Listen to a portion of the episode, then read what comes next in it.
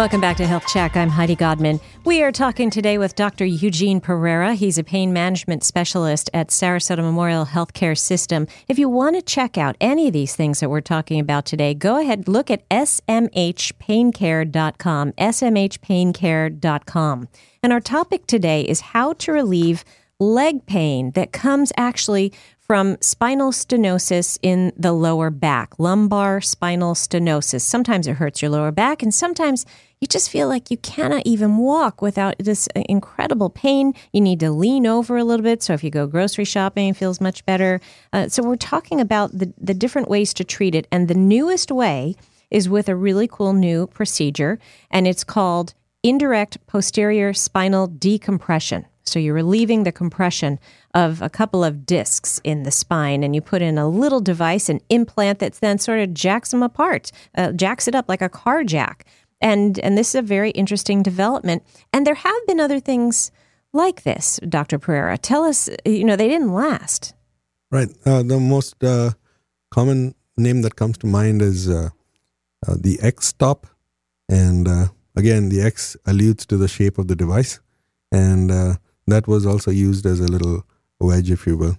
Uh, unfortunately, during its three year lifespan, uh, try as they might, they couldn't get it to stay in place for long enough. All right. And this one has two sets of tines that stick out uh, from the sides. And are you, I mean, we have what, five years of data now to show that it stays in place? Yes. Why is this one different? Uh, they've actually looked at the deficiencies of precursors and uh, improved on them to make sure that their device won't fail. Uh, to give you an example, my second case that I did, the gentleman had the mishap of falling really hard on his side and lower back at the, a retail store in town. Mm. And he was really concerned that he may have dislodged the device. So I sent him for uh, x rays of his spine in various angles. And I had the radiologist who read the reports compare it with the films that were taken when we implanted the device, and the device hadn't moved at all. Oh, terrific! All right, well, that's very encouraging. And you've done two of these procedures now because this this device and the opportunity to get this procedure in Sarasota at Sarasota Memorial has just arrived. It's only been a couple of months, and you've done two of these. Yes, and more importantly, uh, the company emphasizes very stringent patient selection because they don't want their product to fail if it is used willy nilly in everyone that comes in with back pain. So there is a, a lot of uh, process in trying to select the patient. First of which is this would not be the first thing I would offer for spinal stenosis to anyone who walked into my office. I would try the tried and tested uh, epidural steroid injection first because, as you know, there are some patients who can get one injection and they'll be good for 18 months. So there's no need to go to a higher level of invasion uh, or uh, intensivity in, I mean, sorry, intensiveness if uh, not needed. So epidurals have been the tried and tested modality for spinal stenosis when they work. Right, but doesn't work for everybody, as you're saying, and so that's that's an important point. I remember my mom was having some pain, uh, ankle pain, and it was uh, sort of a sciatica kind of thing going down the leg. Uh, the steroid injections didn't work for her. She might have been a candidate. Yeah, uh, she might still be a candidate based on um, a good. nothing, nothing can substitute the place for a, a good history and physical. So if your doctor doesn't talk to you and ask you the questions that uh, they need to find out the details of, and they not, don't seem to be listening to you, or, or rather treating your uh, your X-ray or your CAT, your CAT scan or your MRI, then it might be in your best interest to get a second opinion. Okay, all right, and someone could come over and get a second opinion from you. I would imagine. Absolutely, I, I have no uh, skin in the game, to, so to speak. So I will be the first to tell you uh, if it is in, indeed the case that you may not be a candidate for that's an interesting that's an interesting thing too that uh, you know maybe instead of going to a neuro uh, a neurosurgeon uh, for help with back pain maybe you would consider going to a pain management specialist. How do you know when to go to which doctor? And uh, um, if you ask a, a well seasoned neurosurgeon they do not like to be encumbered with uh, all these patient visits where the patients are not truly candidates for surgery either they would rather find the ideal candidate that has already gone through the uh, less invasive procedures and then come to them. So, in previous settings where I was in other parts of the country, uh, a triage or, or, or a traffic control system was set up to see whether the patient should see the neurosurgeon first or see a pain management physician first or go to a physiatrist or for physical therapy. So, so such centers of uh, brain and spine excellence, as they are sometimes called, have sprouted up in many places to streamline the flow of patients to the appropriate physician. That's a great idea. All right. But so someone comes to you and happens to be a candidate for this indirect posterior spinal decompression. And again, if you want to know more about it, smhpaincare.com. And then after you've put this in, you were telling us in our last segment that uh, people get up off the stretcher after they've recovered from the procedure, which is pretty quick, and suddenly they are they don't have pain and what about function though? Because after you recover and you're back to normal a week or two later, is, is there a difference in function? Yes. So keep in mind that these p- patients are limited in function because of their pain.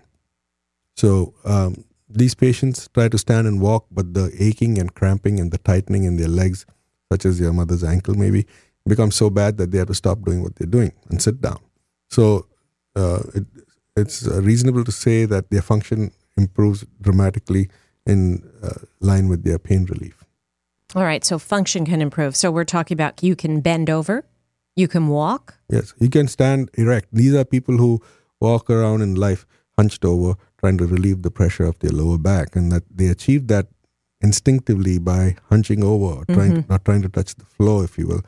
Uh, if you will look at the the way that this device works, is that it causes you to hunch over in the exact segment of your spine that you need it by wedging and causing a little hunching over effect. Doctor, I would be worried though that if you picked things up, that then it would you know squish that area again. Do you have to limit then the amount of weight that you can lift from going forward? Other than the initial 3 to 6 weeks of limitation for any surgical procedure, there is no limitation in the procedure really? in the pressure that this device can handle. And does it just become part of the bone? Is does it get sort of absorbed or integrated? So uh, the standard uh, things that happen to foreign bodies, if you will, something that doesn't belong, the body will either try to expel it. Uh, an example for that would be if you were gardening and you got a piece of splinter or a rose thorn in your finger. The body will try to slough it off, and eventually it'll it comes to the surface, surface and pops out. Yeah, right. The uh, another thing in medicine, if you want an analogy, is like a stitch abscess so someone had a stitch deep inside and the body didn't like it, it'll keep trying to push it out. The other thing a body will try to do is if it finds a foreign body cannot be pushed out, it will try to wall it off or wrap a cocoon around it, uh, which is the which is a kind of a scar. So it'll try to immobilize it by isolating it from the rest of the body by putting scar tissue around it. All right, and that which one happens with this, the scar tissue? Yes, we would like that to happen because we don't want it to come out. No, we don't. And, no. it, do, and it does not. It yeah. doesn't. Okay, so that's very exciting. We're talking about uh, some relief for lumbar spinal stenosis, a new procedure offered at Sarasota Memorial Hospital's pain management program. If you want to know more about it, check it check out smhpaincare.com. My guest is Dr. Eugene Pereira, who's a pain management specialist, and he's now performing this, the only person in town who's doing it uh, to the best of my knowledge. To the best of your knowledge, and and you've only done a couple. Yes. So how uh, you you were telling me, and you said you should ask me about this. I said I'm not going to ask you about it, but I'm going to ask you about it. Yeah. You gave a lecture recently about this, and someone said, "How can we we feel confident when you've only done two of these?" Right. So uh, the most important thing is that you have to start somewhere. And the uh, the fact of the matter is that I went and trained extensively over a weekend for this. Now people can like poop with that and call it like a weekend warrior program or something. But uh, the company would not give me a certificate and let me uh, start implanting this unless and until they felt that they I was confident and comfortable in doing this, and they watched how I did it, and I, um, not just me, but every other person that came in. Uh, they have only trained 300 physicians in the country, and they've stopped right now because they want to make sure that the device is well accepted in the mainstream population. And it's going well. All yeah. right. And the, the two patients that you put this into, that you implanted this device into, how are they doing today? So one of them uh, left and went back to Martha's Vineyard where he summers. And uh, I, we tried to reach out to him to see if he could be on the show, but he's still up there. And so keep in mind that if you have pain in a certain spot and you, have learned a certain coping mechanism and you've you know, for example, the hunching over. Uh, he is having some uh, residual pain at a level, at a different level, because that was now uh, being worked more because of the hunching of or the, the wedging of this device in this procedure. So he's going to come and see me and discuss uh, further treatments for that. This other gentleman um, is doing really well. Okay. All right. Well, that's very interesting. And, and I'm sure you have more people who are in line ready to do this kind of thing. So if someone wants to come see you and talk about this particular device, the indirect posterior spinal decompression procedure, and, and talk about this little device that you can implant into the spine to relieve some of that compression. How do they how do they go about this? You could just contact everybody over at SMH Pain Care. Yes, they can call asking uh, for more information.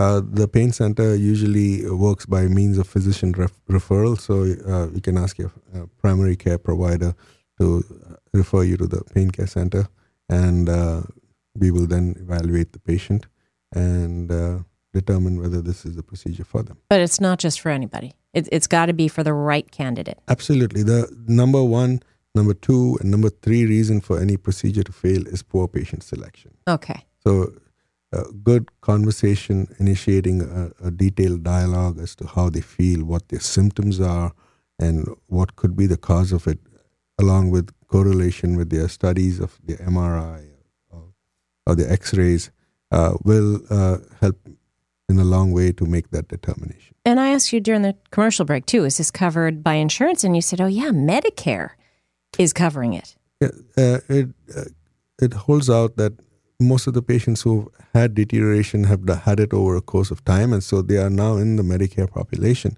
And Medicare covers it and recognizes it as a procedure that can be used to help these people. And, and in the long run, save money, which is why Medicare would do it, right? Absolutely. Now, if these patients required an epidural steroid injection every three to six months, uh, besides the fact that it would be deleterious with too much steroid in their body, it costs Medicare every time these patients get this procedure.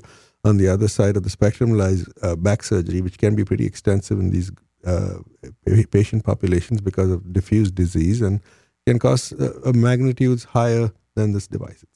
All right, very interesting, and and uh, you know Medicare is pretty persnickety about what it covers. So I, I'm impressed that it's that it's covering this implant called the indirect posterior spinal decompression device. If you're interested, you want to know more about it, just check out smhpaincare.com. SMH is in Sarasota Memorial Hospital. smhpaincare.com. But what can we do about lower back pain? that does not involve any kind of procedure. We're going to find out when we keep speaking with Dr. Eugene Pereira, a pain management specialist with SMH. This is Health Check with Heidi Godman on WSRQ. We'll be right back after this.